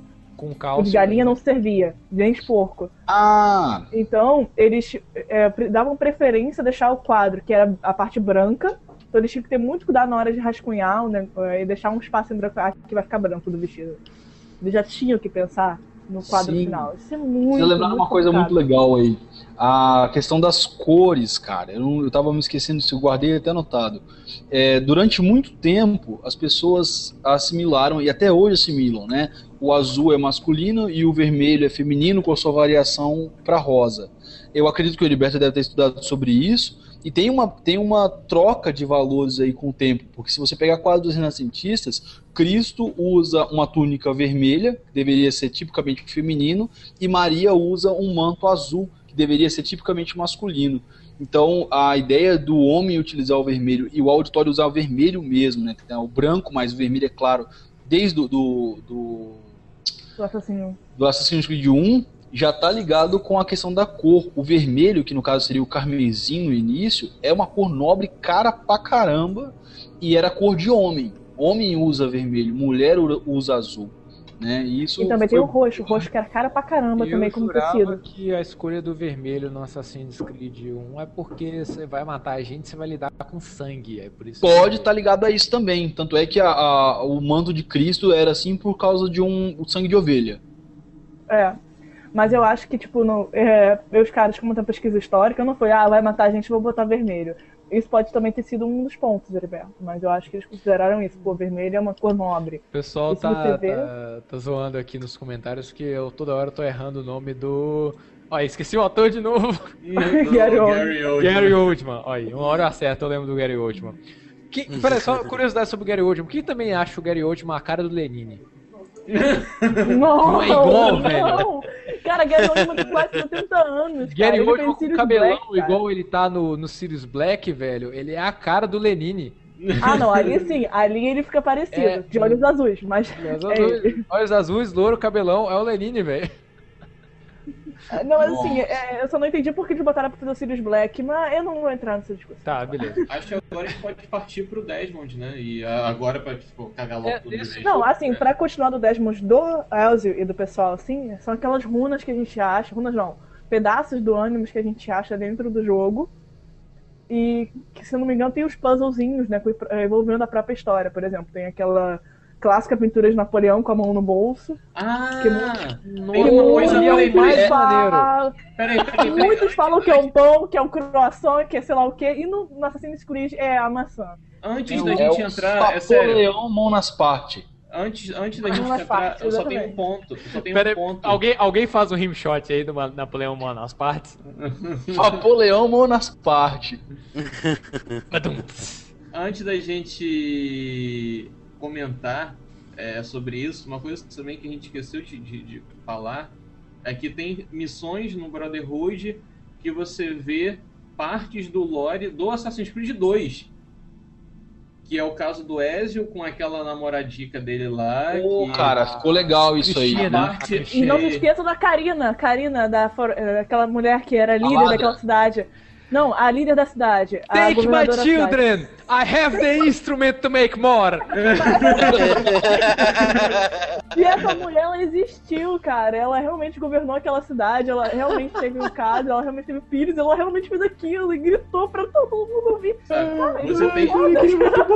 Você tem uma das cenas mais tristes que eu já vi, que é o Ezio carregando o corpo da família dele pra pôr no barco. Ah, Que é triste pra caralho aquela porra. E eu Cara, derrubei é o pai três vezes no chão porque eu tava desviando o barco. é, essa é a merda. É triste, só que ao mesmo tempo é, você tem que soltar o, o presuntão no chão pra bater nos, nos guardas. tipo assim, Isso eu achei eu, eu achei que Eu faltou tive- um pouco de profundidade na cena Eu tive, triste. a dignidade, eu tive a dignidade de matar os guardas no caminho que eu ia seguir pra depois pegar o corpo e levar. Mas Ah, merda, tá. Então, mas por exemplo, eu achei que faltou profundidade, porque, tipo, um minuto e meio de Batman Arkham City põe o cara no mesmo beco do crime, com aquela mesma cena triste, enquanto é, o Ezio você tem que jogar o presuntão no chão e bater, bater, bater, pegar o presuntão e jogar dentro do barco. Pega outro. Isso com os Aí- três membros da família, né? Tipo, com Os três. Ou- Uma outra coisa aqui, deixa eu só fazer um, uma- um rápido gancho. Eu achei que ficou muito legal essa sacada. Me desculpe, Matheus. É, a cena que você tem que salvar Jesus Cristo do envenenamento. Cara, isso é muito irado. Da peça. Da Segura aí, Peça. continua, Matheus. É, tu também tem aquele. Tem, não sei se vocês encontraram, isso é meio que, um easter eggzinho. Tu encontra é, aquele primeiro maluco do Assassin's Creed 2, que ele é rival do Ezio, que eu esqueci o nome. Ah, ele é tá o- no. O. Esqueci o nome dele. Ele aparece tanto no 2, no Brotherhood, quanto no Revelation. Você, aparece... você mata o pai dele, porque o pai dele tava no, no confronto, no, no- na Não, na o pai dele. conspiração, na conspiração é- pra matar seu pai. Isso, é o cara da pedrada, não é? Isso, É, o cara isso da mesmo. pedra. E Vi você ele, encontra ele no meio da cidade e ele chega. Não! You! Aí ele sai correndo feito louco. É muito bom, cara. é- No Revelation ele tá bugado pra mim, mas enfim. Ah, ah, ô Matheus, você sabe que se você bater nele, você, você ganha um achievement, né? Sim, sim, sim. Tem É muito maneiro. também. Mas assim, é um jogo é tão grande que esqueceu desses detalhes, né? Que no Brotherhood volta pro 2, que tanto no 2 quanto no, é, no Brotherhood tem a parada do Animus, que você vai coletando Eu- peças do Sim. Animus pra montar uma história. É, aquelas nova. histórias não terminadas que a gente tem na O- vida, o ônibus te permite concluir. O... Aqueles puzzles do Animus são a parada Código da Vinci de Assassin's Creed que eu acho mais legal, apesar de que chega uma hora que Sim, eles sim. ficam muito difíceis. Que é a- o negócio não. do Napoleão, mão na. Napoleão, nas mão nas mão partes. nas partes. Napoleão mão nas partes. É, cara, eu acho demais. Você chega assim, você vê uma foto que o cara tá segurando alguma coisa assim, você vê o Gandhi segurando algo. Ah, era o. Gandhi, cara. O Gandhi. Aí veio, veio, por exemplo, teve uma- na época que o Steve Jobs faleceu, veio um negócio assim, uma galera falando, três maçãs que mudaram o mundo, né? A maçã de Adão, a de Newton e a de Jobs. Aí veio a galera fã de Assassin's Creed e falou, não, foi uma maçã só o tempo todo. A maçã do Eden. Com certeza. uma E você descobre que não é só uma maçã depois, né? Tipo, no, no Brotherhood. Você acaba descobrindo que, são, que tem outras maçãs. Isso eu acho Sim, sim. muito bacana. Quer dizer, então, Ah. você só consegue manipular de- pessoas. se você- Não, coisa de outras maçãs vem só no Revelations. Opa, É, Não, não, não, não. Não, ele, não, fala, não. ele fala, ele Ele fala, fala. mesmo. É aquele É, vídeo do, é, do é. Adão e Eva lá. Ah, então, no vídeo do Adão e Eva mostra a- o Adão e Eva correndo pelados loucões dos aliens, é, roubando a maçã e, e fazendo o primeiro parkour do mundo. Roubando uma das, porque tem Uma hora que eles colocam uma câmera que é tipo uma fábrica de Apple of Eden, cara. É, porque os humanos, pelo que dá a entender naquele vídeo, os humanos são os, os trabalhadores dos aliens e Adão e Eva são os primeiros a criar uma consciência contra aquilo, contra a maçã. São os primeiros É assassinos. entender. São os primeiros é. assassinos. E quem é, Então- da, é, e quem é da, da linhagem do, do Adão e Eva É sabe próprio. fazer parkour. É, então, automaticamente, automaticamente todos os franceses são da linhagem de Adão e Eva. São. São assassinos, Aqui. o parkour nasceu lá. É o percurso. né? Tem uma coisa legal de se lembrar. O, o- é, Quem já viu aqui um documentário antigaço, cara, chamado Eram os Deuses Astronautas? Ah, baseado Ah, no, no é. livro lá, é o do Sim, Discovery. sim. Tem no Netflix É. ainda pra você ver. Tem. É, tem essa ideia legal da, da mitologia da, do Deus, né, ou, ou- ou qualquer espírito superior, ligado à figura ou de alien ou de hipertecnologia, que é essa mulher que o Ezio encontra debaixo da recâmara do Vaticano, cara. A Minerva. Minerva. Sim, tem o Só tempo uma- inteiro. Só Fale. uma coisa, o, Que é o, o, o- Desmond, consequência, Ezio e Altair, eles são descendentes do Adão, certo? Enquanto aquela loura que eu esqueci agora o nome, que A Lucy. A Lucy.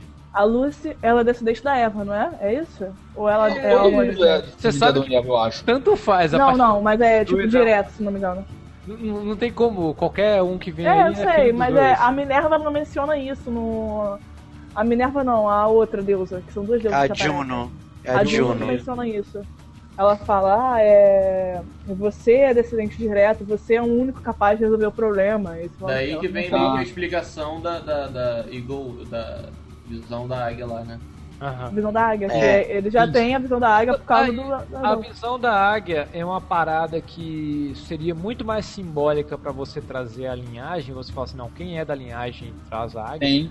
Do que o parkour. E na cena do The Truth, eles só exploram o parkour. Em nenhum momento você mostra que o Adão e Eva têm a visão da águia. É O verdade. Adão e Eva, né? É, que o Adão e Eva O Adão e. Eva. Ou o Adão e Eva, eles são fora. Bom, agora sim, deixa eu só fazer um outro comentário legal. É, sobre passeio de jogo, eu vou voltar rapidinho lá no, no- na mecânica lá atrás. É, sobre o passeio de jogo foi uma coisa muito legal porque eu levei a minha esposa para dar um passeio no Coliseu, né? Só que de uma forma muito limitada. Você escala por fora e anda na beirada. E aí no final você pode dar aquele famoso salto da fé. E aí, quando eu peguei na mão da minha esposa, ela tava com a mão molhada, porque a sensação de que, tipo, putz, é muito nervosismo você escalar e quase cair e tal. Mas enfim, o que eu queria dizer é que tá, isso tá dentro daquela missão de você salvar Jesus Cristo da paixão de Cristo e envenenado. Então ficou muito. ah, se você não viu o quadro A Pietà ainda, veja, né? Porque é Ezio carregando um cara de Jesus Cristo, né? Peladão lá só com pano branco e todo ensanguentado pro doutor curar. Ficou uma, uma fotografia de jogo muito legal.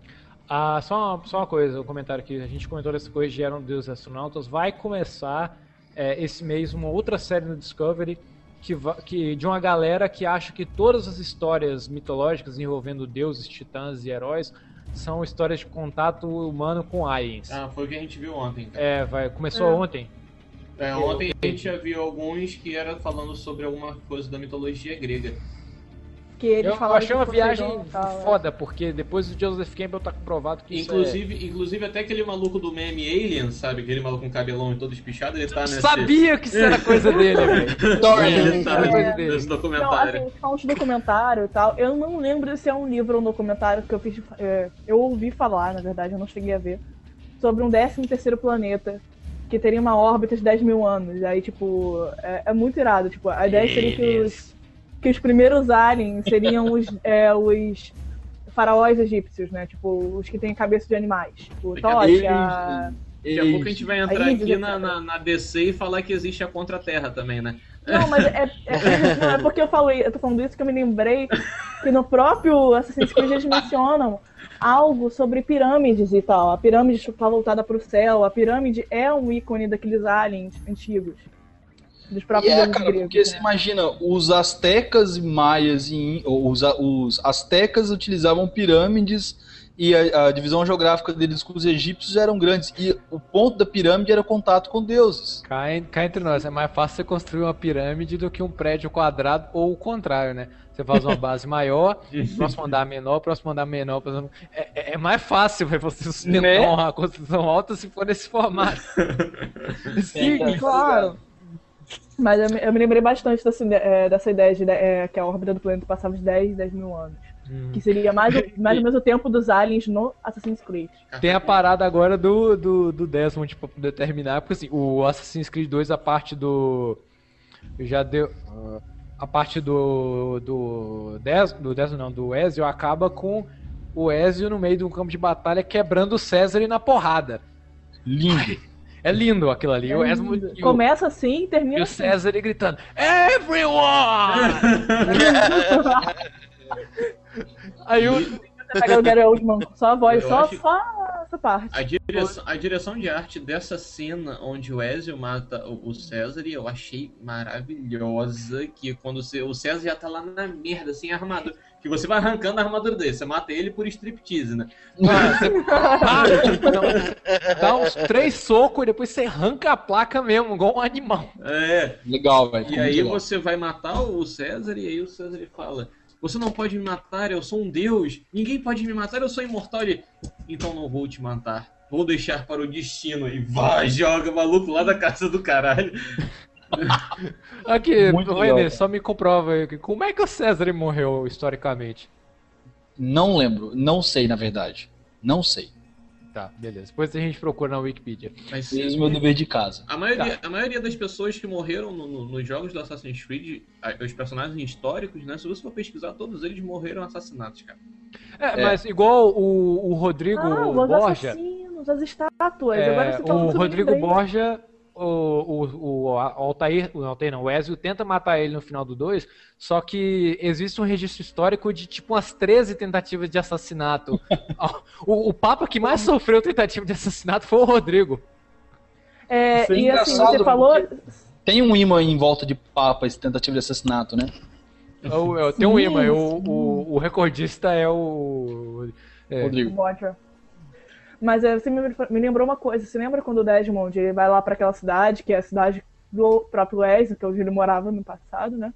Quando ele entra naquela parte, na sala secreta do Ezio, você tem estátuas de assassinos antigos. É, o assassino que, ma- o assassino que E matou cada o Gengis assassino existiu. Sim, assassino Cada que assassino que Gengis existiu. Khan. E Sendo cada assassino uma- trouxe uma arma diferente. Sendo que tem umas Poison, historiezinhas lá que são meio, são meio é, alteradas, né? Que é o caso do assassino que teoricamente matou a Cleópatra com É, um veneno de é foda. serpente, né? Tem umas Sim, coisinhas ali aí- que estão meio alteradinhas. Não, é alterado, mas é um alterado que faz. é, cada um daqueles assassinos é uma arma do Ezio. A É, Killing na a realidade, Poison. etc. A, a, a- aquela, vamos dizer, caverna, aquele templo ali do assassino, ele tem dois pontos de verdade. Ou o personagem ali na estátua existiu e a arma não se sabe, ou a arma existiu e o personagem não se sabe. No caso da Cleópatra, por exemplo, a, a cobra, mas não se sabe quem foi o assassino, porque senão já teria relatado em, em históricos. Teoricamente Tem- ela se matou. Né? Tem uma estátua do Também, Hall dos tem. Assassinos que é a Dalila. Diz, diz que tem um registro de que a Dalila também foi assassina e tem uma tesoura na mão dela. Sim, sim, Uhum. tem vários, tipo, cada um deles é, se você reparar, é, tem o primeiro caso com a Hidden Blade também ali, que não foi o Altair, né? Tem muita gente que não conhece historicamente achava que foi o, o Assassin's Creed que inventou a Hidden Blade. Como É. se ela fosse nova. Na verdade, não, ela é muito antiga. E- e- Na realidade, é, é, o princípio da, da, da Hidden Blade, é, bom, saindo do jogo, né? É de que qualquer jogo, qualquer ladino, qualquer ladrão ou assassino em qualquer princípio literário ou de jogo de RPG, ele não vai carregar uma arma grande, ele vai carregar uma arma de fácil ocultação.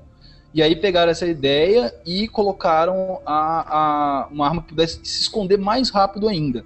Porque é uma coisa legal, joga com, com o Ezio com, com um daqueles punhais. Aqueles punhais romanos. Ele é muito habilidoso com punhal. O cara que fez a. a o, é Sprite que fala, fala hoje em dia também pro, pro personagem, Sim, A montagem sim, do movimento. do jogador. É mais antigo, né?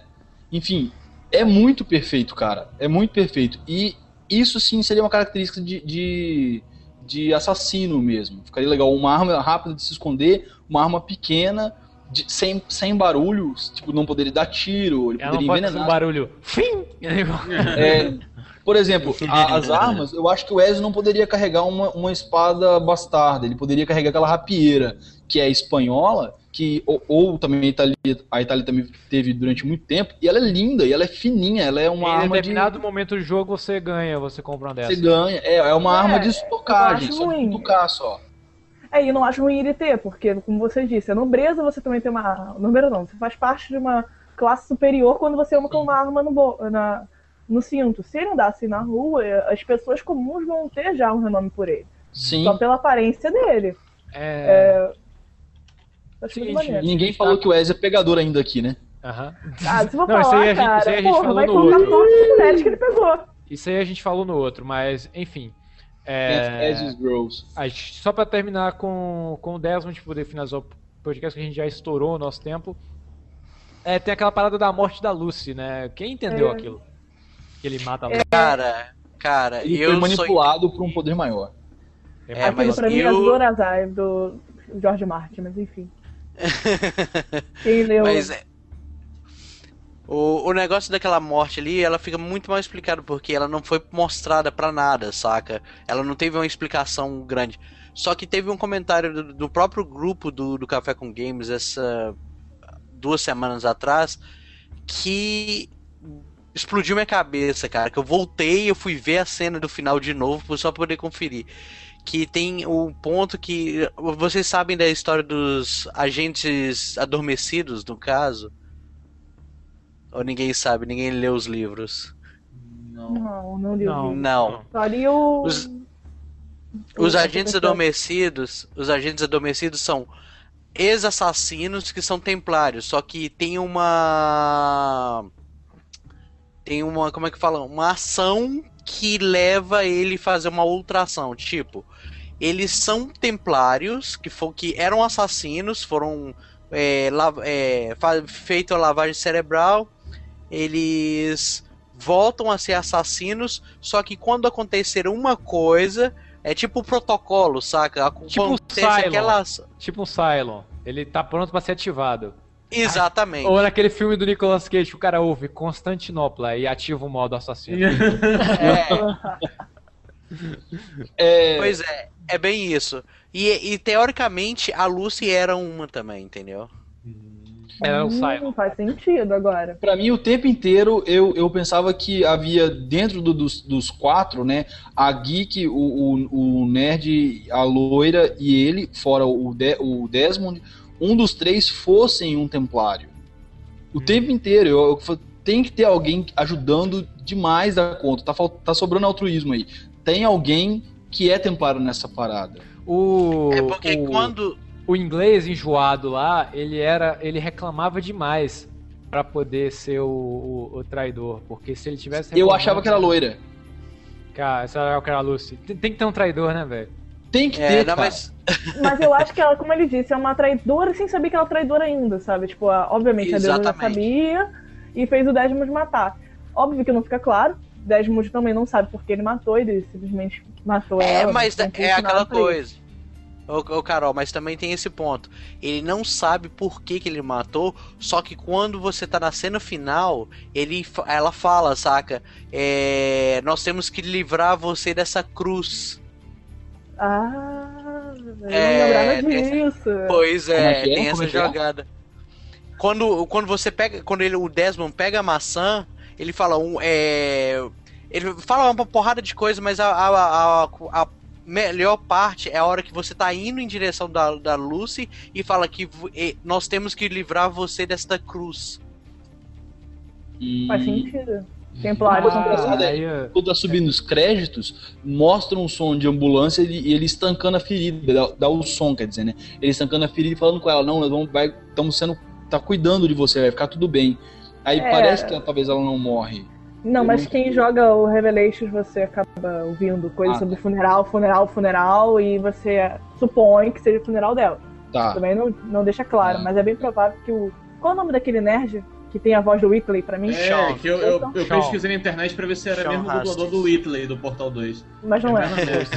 Não, é, cara, é porque eles são ingleses, por É. isso. é, por isso. todo mundo fala assim, como se no- tivesse uma batata na garganta. No Revelation, assim, dando um mini spoiler, né? Minor spoiler, ele vira assim e fala: é, Eu não entendo porque ele fez isso. É, ele gostava tanto dela. Então, tipo, quando ele fala isso, você já interpreta que é a Lúcia, você já interpreta que o funeral que ele estava falando antes é o funeral dela, você faz a conexão. Claro, o Desmond tá em coma e você não tem noção se é verdade aquilo ou não. Não sabe se também é alucinação da cabeça dele. Eu não joguei o 3. Pra saber. Mas é de, de verdade, eu acho que isso só foi desculpa por ele. Não vamos contratar Kristen Bell mais. Ah, tá ficando muito cara, né? É. Aqui, só pra mostrar aqui, pessoal. é- O último, o último, o último easter eggzinho aqui que eu achei que a galera não tinha percebido que a armadura do Brutus Eu já, eu já sabia, pega? já. é igualzinha à armadura que o Russell Crowe usa no início do filme do Gladiador. Não, e pra você lembrar, tem um símbolo do assassino no Sim, tem um ali. símbolo do assassino Caralho, ali na velho. porra Não, a minha cabeça explodiu agora. Mind blow, mind blow, cara. Então, é, eu, eu fiquei muito é, entusiasmado quando descobri que tinha uma armadura fodona e, e, tipo assim, a início eu não, eu não li os pergaminhos. Eu ia catando a parada, pegava a chave e não li o pergaminho. Quando eu, eu me deparei com a armadura, eu falei, pronto, a armadura dos caras que adoravam é, os, o Rômulo. Então vai ser uma armadura com uma temática em volta do, de lobo. Exato. aí você pega, aí você só pega pra a lembrar, armadura. Quem Você lembra daquele filme do. Quem lembra daquele filme do Double Dragon? Que Isso. o, na hora que o, o Shuko domina o, o Billy, o Jimmy, né, que é interpretado por Mark Dagascos, ele começa a contar a história de Rômulo e Remo, que fundaram Roma, mas numa disputa um matou o outro. É, os dois são filhos da loba. A loba Sim. que adotou eles, amamentou eles e criou. Aham. E aí o que acontece? lembra Lá eu isso, falei assim, isso. pô, então vai ser uma armadura na temática de lobo. Você chega, tem uma águia na armadura. Eu falei, what the hell? What the fuck? Não, mas pois é, daí, a, na a frente- armadura é do Brutus. Sim, sim. É. Aí, o- depois que eu falei, que aí que eu li o- os pergaminhos, você percebe que tem um- uma, uma elite política dominando o líder dos seguidores de Rômulus. E eles falam, ó, vamos pegar essa armadura, falar que é de Rômulo, que aí todo mundo vai adorar. Isso cai muito na, na, na ideologia do Assassin's Creed, sabe? Vamos pegar essa relíquia, seja de quem for, vamos falar que é- que é de alguém foda, e o que a gente falar, todo mundo vai ouvir e respeitar. Tanto é que você, não tem lógica, nem parece a armadura, mas no final das contas era do Brutus. Ma- Mas daí você é que. busca ela, ela é chamada de armadura de Rômulo. Depois que você pega, eles passam a chamar de armadura de Brutus. É. É, exatamente. Uma, uma mas uma coisa interessante, ju- justamente pelos pergaminhos que eu fiz aquela piada do início. É porque o César vira e fala, até tu, Brutus, mas aí você fala, não, eu porra, percebi. o Brutus era o assassino, entendeu? Sim, e outra, Brutus é. Bom, aí vai, né? Historicamente ele não poderia ser. Brutus era o molecão do papai ainda. É, tem muitas histórias dizem que não foi ele que matou, né? Não, é, ele foi um das 27 facadas, mas ele não poderia ser um assassino. ele não foi. Ele não foi. A estrutura histórica dele, saca, o Carolina, não, não permitiria ele ser um assassino. Tanto ele seria tipo um, um- Imagina um cara que estuda na faculdade e é bancado a vida inteira nos melhores colégios pra substituir o pai, mas faz administração. Entendeu? Você tá Não que seja- diminuindo a classe inteira de. de- Né, não, não que seja ruim, mas é porque o pai é super bem estruturado, em vez de dar um, ao filho uma profissão que dá muito dinheiro, dá só a ele uma formação de continuação de um grande império. É. Então, naquela época, você não podia ter o seu filho tomando conta do império. Você tinha que pegar uma É, outra não pessoa. engano, Eles não acreditavam na hereditariedade. é, era um ano, né, de eleição, você ficava um ano eleito, né? na- Sim, mas assim, na- não, eu digo no caso do, do próprio César. Ele não podia pegar filho. Não podia ser filho. Eles não, eles não acreditavam na hereditariedade. Tinha que ser uma pessoa que você tinha um feeling desde antes. E é estranho isso, porque você já viu vários professores, o relato de professores falando assim: Meu, o meu filho não tem o feeling de tal aluno meu. Eu poderia ter um, um aluno meu como filho e o meu filho ser um qualquer aluno. Faz parte de um complexo de César. E tem outra coisa, se não me engano, é, eu- no final o César não fala essa a famosa frase, né? Até tu, Bruto. É, não não. Ele não falou, ele não falou isso. Tem muita É, coisa foi que o pessoal fala inventado, que foi é. romanceado. É tipo, até tu, Bruto, o César não falou, os jardins da Babilônia não eram na Babilônia. É. Sério, tem uns bagulho muito louco por aí. Agora minha- Perigoso. Não, é Daqui a pouco você vai falar que a biblioteca é incendiada, ela não foi incendiada. E o, ela- cava e o cavalo Ela foi branco de- encharcada. E o cavalo branco de Napoleão era preto, né? É, isso aí todo mundo sabe que era, que era preto. Enfim, gente. é, chegamos ao final de mais um podcast. Espero que tenham gostado desse podcast, dessa transmissão sobre Assassin's Creed. É, fuck everything, I became an assassin. Isso aí. Até Nula semana é que vem. reale, tuto elite. Até semana que vem. Nada é verdade, tudo é permitido. Ninguém é de ninguém e que a força esteja com todos Ô vocês. tererê, valeu. Frequência de empate.